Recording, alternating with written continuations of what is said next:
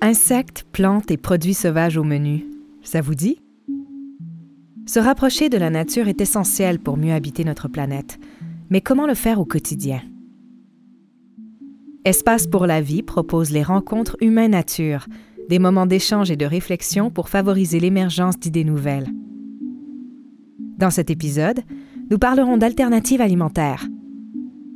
Comment pouvons-nous bonifier notre diète avec l'ajout d'insectes, de plantes sauvages et de produits issus de la nature? Sommes-nous prêts à faire le saut?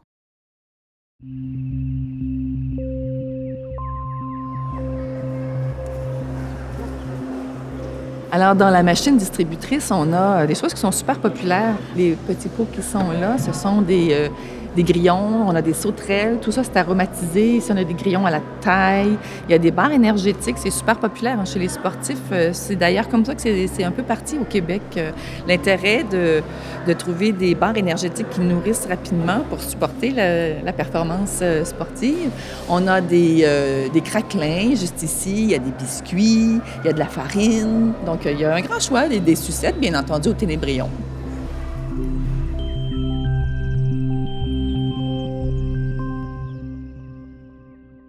Je m'appelle Sonia Charret, je suis responsable de l'éducation à l'Insectarium de Montréal.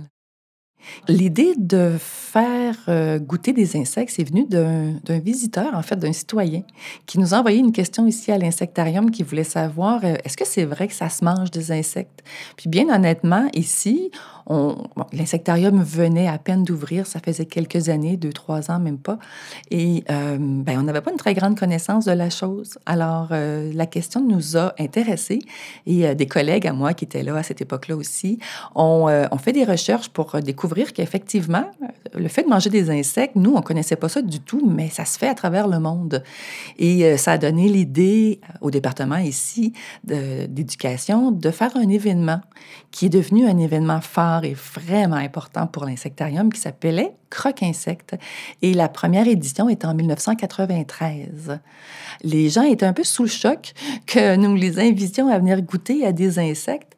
J'étais de la première édition, j'étais là, je me souviens vraiment d'avoir vu comment les gens entrait de reculons. Finalement, il, il venait voir, c'était une curiosité, il venait se donner des frissons. Euh, la plupart disaient qu'ils goûteraient pas, qu'ils venaient simplement voir.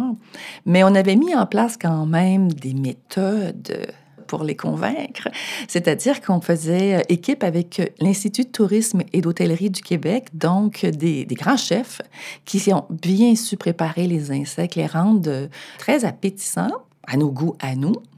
Et aussi, on avait l'équipe d'éducation qui était là pour donner l'information parce que on avait encore à cette époque-là l'idée que de manger des insectes, c'était un peu fort boyard, c'était un peu un fear factor, c'était se mettre au défi, faire quelque chose d'insensé. Mais c'était pas du tout vers ça qu'on voulait aller. Nous, on voulait démontrer que ça faisait plein de sens.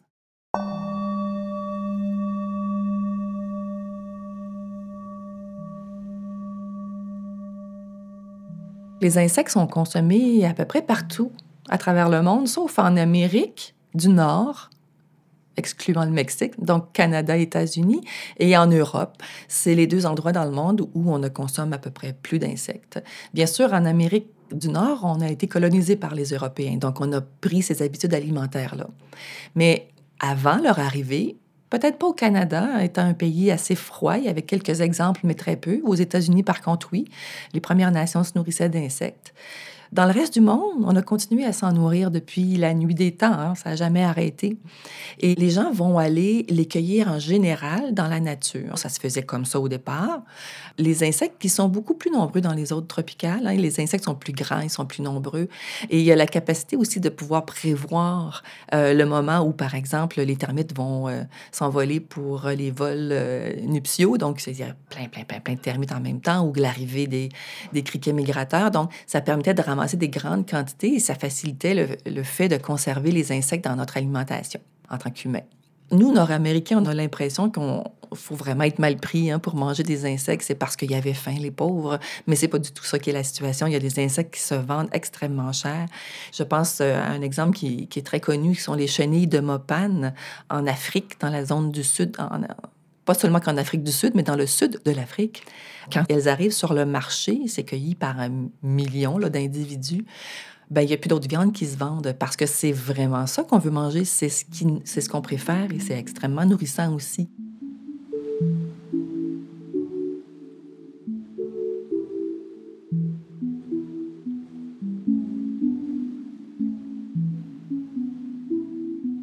C'est sûr qu'on ne peut pas passer sous silence le, rapport de la FAO en 2014, qui est un rapport très, très exhaustif et qui avait ciblé la consommation d'insectes comme une des solutions à la sécurité alimentaire à travers le monde et une solution qui serait durable aussi parce que euh, les insectes étant extrêmement nutritifs, demande moins à la planète aussi pour être élevée. On peut faire du prélèvement dans la nature selon certaines conditions aussi.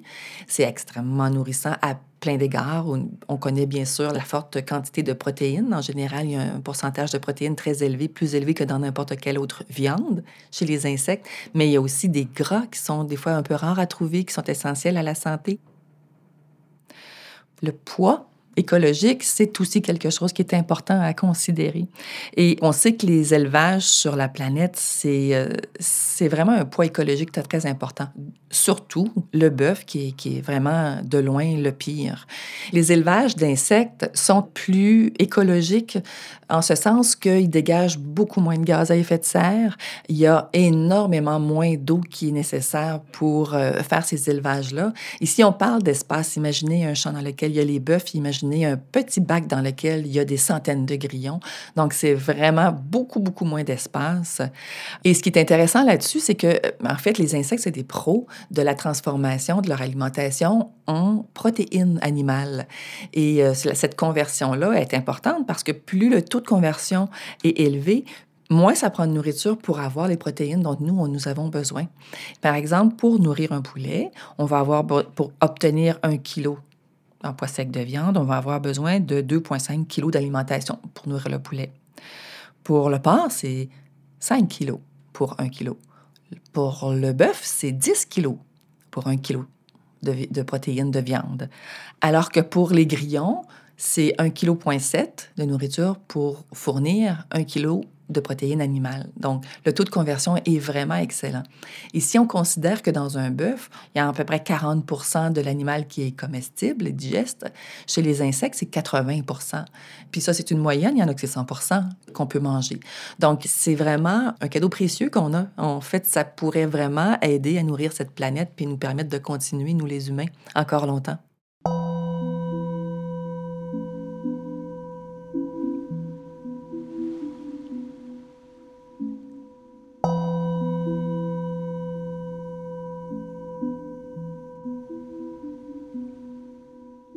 La population augmentant, ben, il y a des élevages aussi qui se sont euh, implantés un peu partout à travers le monde. Euh, il y a des élevages, beaucoup en Thaïlande, entre autres. Euh, euh, ils font beaucoup d'exportation. Ici, chez nous, c'est encore en train d'émerger. Mais il y a des courageux qui se lancent dans l'industrie. Il y a une compagnie qui est en Ontario présentement qui a pratiquement tout le marché parce qu'elle a, réussi à, à, faire des élevages assez massifs de, de grillons, entre autres. Les grillons et les ténébrions sont les deux insectes qui ne sont pas considérés comme des nouveaux aliments au Canada. Donc ça, ça, change les règles, parce qu'on s'entend que là, on, parle des insectes en tant que nourriture, donc il y a des lois, il y a des règlements, il y a des façons de faire qui sont les mêmes que pour d'autres aliments. Il faut respecter ces normes-là. Et euh, ces deux insectes-là, grillons et ténébrions, ne sont plus considérés comme des aliments nouveaux, donc peuvent être beaucoup plus facilement euh, euh, travaillés, traités, et puis servir d'aliments réguliers. Donc, des compagnies ont fait des élevages, mais c'est difficile parce que le marché n'est pas encore très, très grand. Il est en expansion de façon euh, claire. Il y a beaucoup de petites compagnies qui partent et, il faut avoir les reins solides, hein, c'est pas évident. Présentement, il y a un élevage qui commence à s'installer au Québec pour faire une production un peu plus de masse, mais il n'y a pas beaucoup d'aide gouvernementale, quelle qu'elle soit, sur euh, le financement et tout. C'est très nouveau. Donc, euh, ça prend des grands courageux, des gens qui y croient. Et ben, c'est les précurseurs de quelque chose qui sera là pendant longtemps, je crois.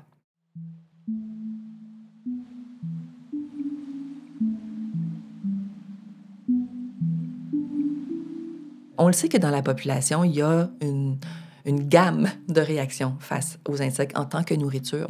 ce qui est intéressant, c'est qu'il y a plusieurs études qui se portent là-dessus présentement à travers le monde. Et nous, l'année dernière, on a eu une belle collaboration avec l'Université de Montréal, avec euh, la chercheure Marie Marquis et son étudiante Camille Bourgault. Ils sont venus étudier les perceptions de, de notre clientèle par rapport aux insectes. Puis, il y a pas de grande surprise, mais il y, a, des constats qui sont intéressants à faire. C'est-à-dire que la majorité des gens sont beaucoup plus prêts à manger des insectes lorsqu'on ne les voit pas. Ils ont une réputation souvent d'être sales ou les gens ont peur. La peur, quelquefois, va s'exprimer comme du dégoût. Donc, il y, y a vraiment culturellement un pas à faire. Dans les pays où on mange les insectes, c'est dans la culture, puis ça n'existe pas, ça, cette réaction-là. C'est vraiment culturel, c'est de l'appris, de l'acquis.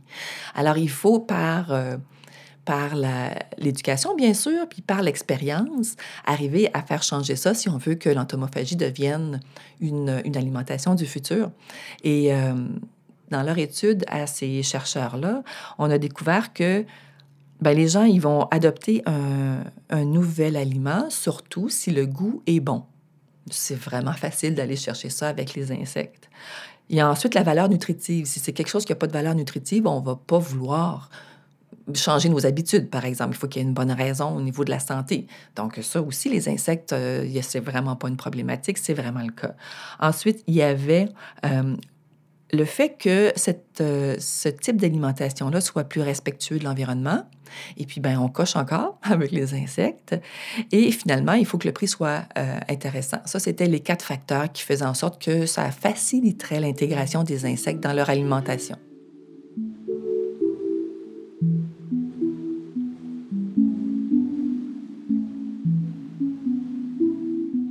À l'insectarium, on a décidé de remettre euh, à la lumière euh, du jour cette façon de se nourrir. Donc, la nature nous fournit des insectes qui sont très nutritifs. Fait on a refait un croque-insecte et c'était complètement différent. On n'a pas fait un événementiel avec des petites bouchées et tout. On a fait un, genre de food truck à l'extérieur avec, avec des, des, repas à déguster, des hamburgers, des tacos, des choses comme ça.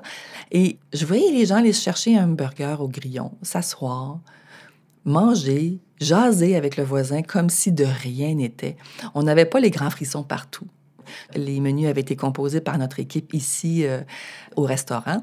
J'ai eu l'occasion de rencontrer des gens extraordinaires, comme par exemple Raphaël, qui est un cuisinier ici à Espace pour la vie, dont la moitié de ses origines sont mexicaines. Lui, les insectes, c'est pas, euh, il n'y avait pas de secret. Donc, on a préparé ensemble, lui surtout, mais il avait la gentillesse de m'inviter à venir goûter aux différents essais de ce qui voulait servir à nos visiteurs. Et euh, mais c'est fascinant de goûter, par exemple, en disant, bon, ce taco-là, on, le sert avec tel insecte, tel insecte ou tel insecte. Finalement, je trouve qu'il se glisse mieux dans celui-là. Celui-là, on, le voit un peu. Il fallait donc trouver une espèce de milieu entre développer des aliments qui soient délicieux, excellents, et puis avoir un choix pour nos visiteurs pour tous les types d'expériences qu'ils étaient prêts à vivre. Fond, pour le VG Burger, on a fait un peu comme un falafel. Dans le fond, c'est un, mélange de pois chiches, euh, d'oignons, d'ail, d'épices, etc., qui, sont, qui est tout ébroyé. Puis, ben, on a ajouté une partie de farine de grillon. Donc, euh, après ça, c'était comme frit, tout simplement. Après ça, on, pouvait avoir l'option avec du fromage. On avait fait une sauce euh, qui rappelle un peu la sauce à Big Mac. c'était pas... Ouais, non, c'était bien bon. Le grillon qu'on mettait, en, mettait en farine, dans le fond. Puis avec ce grillon-là, on faisait aussi le carré de Rice Krispies. Oui. Qui était, lui, on le gardait entier. Ça, ça c'était comme une sorte aussi assez. Euh, c'est pour les, les plus. Ouais, c'est un autre degré. Parce que là, l'insecte était entier dans du Rice Krispies puis de la guimauve. Mais ça goûtait pas vraiment le, grillon comme. Ben, le grillon est quand même assez, assez facile. C'est léger, c'est un goût léger. C'est ça, c'est assez léger comme. Il y a encore des gens qui passaient devant puis qui en revenaient juste pas qu'on puisse faire une chose comme ça. Mais on voyait tellement l'évolution de la société à travers la réaction des gens devant les bouchers. C'était vraiment, euh, c'était vraiment touchant. C'était, c'était plein d'espoir.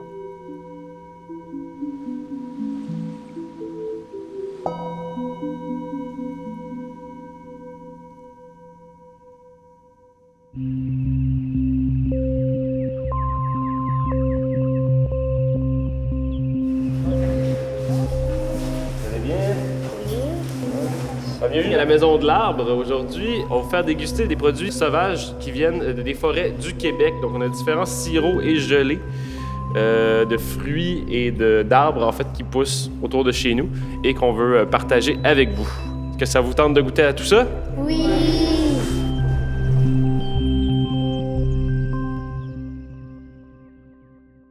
Daigle, euh, je suis coordonnatrice euh, à la Maison de l'Arbre Frédéric Bach au Jardin botanique et j'ai travaillé aussi au Jardin des Premières Nations. Ici, c'est les plantes, les arbres et le rapport avec l'humain. Donc, on parle beaucoup, on essaie de, de, rapprocher les humains de la nature, mais ici, c'est par le rapport avec les arbres, les plantes. Euh, une activité qu'on offre ici au public qui s'appelle L'arbre dans mon assiette. Donc, on fait déguster, parce que ça par le goût, l'odeur, euh, redécouvrir les saveurs du sapin, du cèdre, euh, l'épinette, de l'asclépiade. Il y a même des marguerites qu'on peut manger, les boutons de marguerite avant qu'elles éclosent. Euh, on peut les acheter en marinade et ça remplace des capres. Donc, on fait euh, aussi un, arbuste qui s'appelle euh, l'aune, l'aune crispée, et les chatons, mâles ou femelles de l'aune séchés, euh, broyés. Ça fait comme du poivre qui est délicieux. Donc, on peut assaisonner nos plats avec ça. Donc, on fait découvrir aux visiteurs cette activité-là et de voir leur réaction. C'est fantastique aussi, des gens du Québec ou, ou d'ailleurs. Donc, moi, c'est ce que je fais, l'éducation à la nature, à l'environnement, depuis, depuis toujours, depuis près de 30 ans.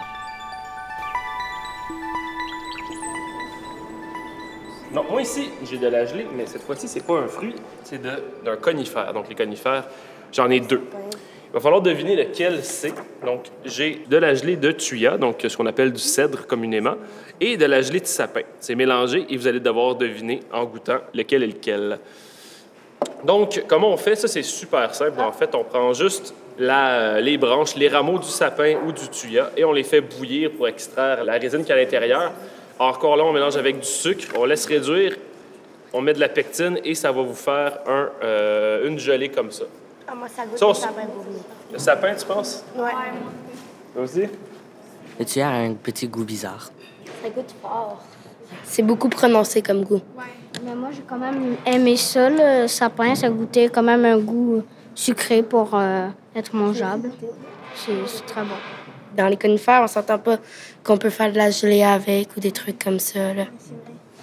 Euh, juste comme ça, en passant, les, conifères, on n'est pas obligé de faire de la gelée avec. Au printemps, au début de l'été, les jeunes pousses qui sont vertes, tendres, les sapins, des épinettes, du mélèze, on peut les manger comme ça.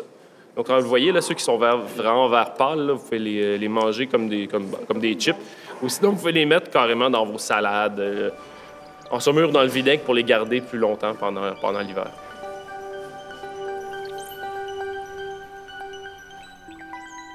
Nous, euh, on redécouvre ça aujourd'hui, mais euh, c'est des connaissances ancestrales. Les Autochtones ont ces connaissances-là depuis toujours, mais même nos mères ou nos grands-mères.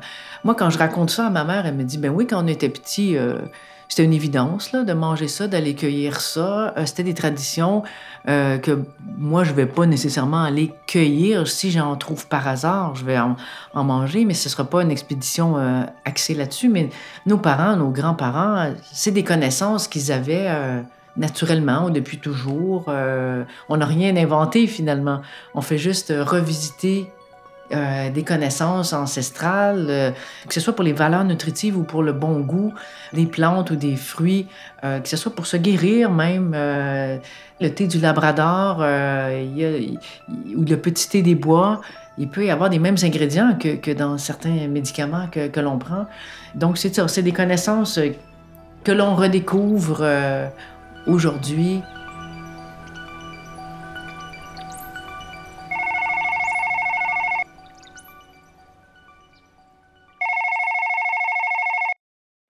Vous avez rejoint Sylvie Paré, agente culturelle au Jardin des Premières Nations. Bonjour Evelyne, je te rappelle ce matin, écoute, excuse-moi pour hier, mais euh, bon, je vais te résumer, mais tu me rappelles s'il y a quelque chose. En fin de compte, euh, la cueillette souvent est associée au cycle lunaire, hein, au cycle, comme on pense au maïs, les semailles commençaient vraiment euh, très tôt à la pleine lune et on ensemençait aussi à, la pleine lune, par exemple, pour ce qui est du maïs. Et les fruits, bien évidemment, la fraise est un fruit extrêmement important pour les Iroquois parce que la fraise, elle représente par sa couleur souvent euh, le cœur, l'amour, le cœur des femmes. Et elle, elle, se retrouve aussi dans les mythes fondateurs iroquoiens. La femme du ciel, elle tombe dans certaines versions avec des fraises à la main. Donc ces fraises-là étaient dédiées pour soigner, donc avec cette idée de, de guérison. Euh, évidemment, la cueillette, c'est toute l'année. Hein. Euh, bon, souvent en juin, c'est la fraise, au mois d'août, c'était les bleuets. Chez les Atikamekw, c'est encore ça. On, on, a des rituels euh, au niveau familial, on s'en va en famille. C'est la même chose pour les graines rouges, les vignes d'Ida avec les Inuits. Euh, on se ramasse en famille, on fait des campements, euh, on amène du thé et on cueille euh, toute la journée on reste sur place peut-être quelques jours pour justement faire une bonne cueillette. Donc, à la fois aliment, à la fois médecine, à la fois symbolique, reproduite sur des objets d'artisanat quotidien. Euh, la représentation chez les Autochtones, souvent, n'est jamais que décorative. Elle a aussi une puissance symbolique. Alors, écoute, s'il y a quelque chose, rappelle-moi.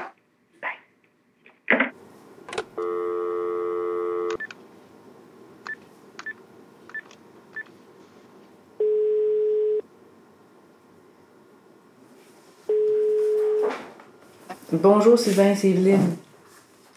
Hey, j'ai une grosse faveur à te demander. Tu sais, là, ce que tu me racontais l'autre fois dans mon bureau, là, sur la relation avec les, les, petits fruits, les plantes. Mais avec ma soeur puis ma mère, euh, on allait cueillir des fraises dans le champ. On allait cueillir, on allait manger des fraises. Parce que ma mère était forte sur les fruits, mais elle était forte. Je pense que nos mères, je sais pas pourquoi ça vient plus des femmes, là. Je me rappelle que dans le champ de fraises, on n'était pas tout seul parce que ce champ-là est assez fréquenté. Puis on voyait d'autres familles assis à terre. Puis euh, je me rappelle que ma mère amenait autre chose, genre du pain ou des morceaux de panique, mais du pain ben, normal aussi, avec euh, des choses pour tartiner dessus. Tu sais, on pouvait bouffer dehors, on pouvait manger dehors. Ma mère a toujours dit que c'était comme une fête, puis après ça, je l'ai entendu de d'autres aînés aussi qu'il y avait une fête des fraises de plusieurs nations, qu'il y avait comme une fête des fraises parce que c'est l'arrivée du premier fruit, puis euh, c'est comme la naissance des fruits, si on veut.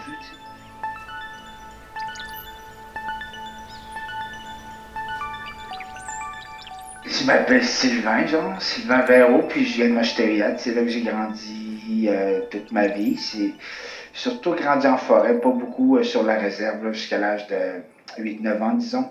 Je fais partie de la nation Innu et je suis dans le jardin des Premières Nations depuis le mois d'août 2001. Et puis, donc, quand, dès que j'ai la chance de retourner chez moi, ben j'y vais et j'essaie de faire les mêmes choses euh, que je faisais avant, c'est-à-dire euh, s'il y a des bleuets, c'est sûr que je vais avec mes amis ou la famille euh, cueillir des bleuets ou simplement manger et ça fait partie d'une des activités traditionnelles qu'on pratique encore. Il y a quelque chose aussi de, prendre toi-même un fruit ou un élément qui fait partie de la, de, la nature, de, pouvoir le consommer toi-même directement. Il y a un sentiment d'autonomie aussi, je crois. Aujourd'hui, euh, pourquoi redécouvrir ces plantes-là? C'est une façon de se reconnecter à la nature de façon agréable et, et savoureuse, mais aussi de se sensibiliser. Il y a des plants qui sont des espèces menacées ou vulnérables, de l'ail des bois, du ginseng à cinq folioles. Le ginseng qui est une plante qui donne énormément d'énergie, mais qui a frôlé l'extinction parce qu'on l'a tellement exporté en Asie euh, qu'il a, a failli disparaître euh, du Québec. Euh, l'ail des bois qui est délicieux, mais un, plant, une semence d'ail des bois, ça prend sept ans avant d'arriver à maturité. Comme beaucoup de plantes de, des érablières, c'est des plantes d'ombre qui mettent beaucoup de temps à, faire leur cycle plusieurs années même. Donc, il y a ce côté-là aussi de, connaître et de bien identifier pour euh, connaître leur statut et les protéger.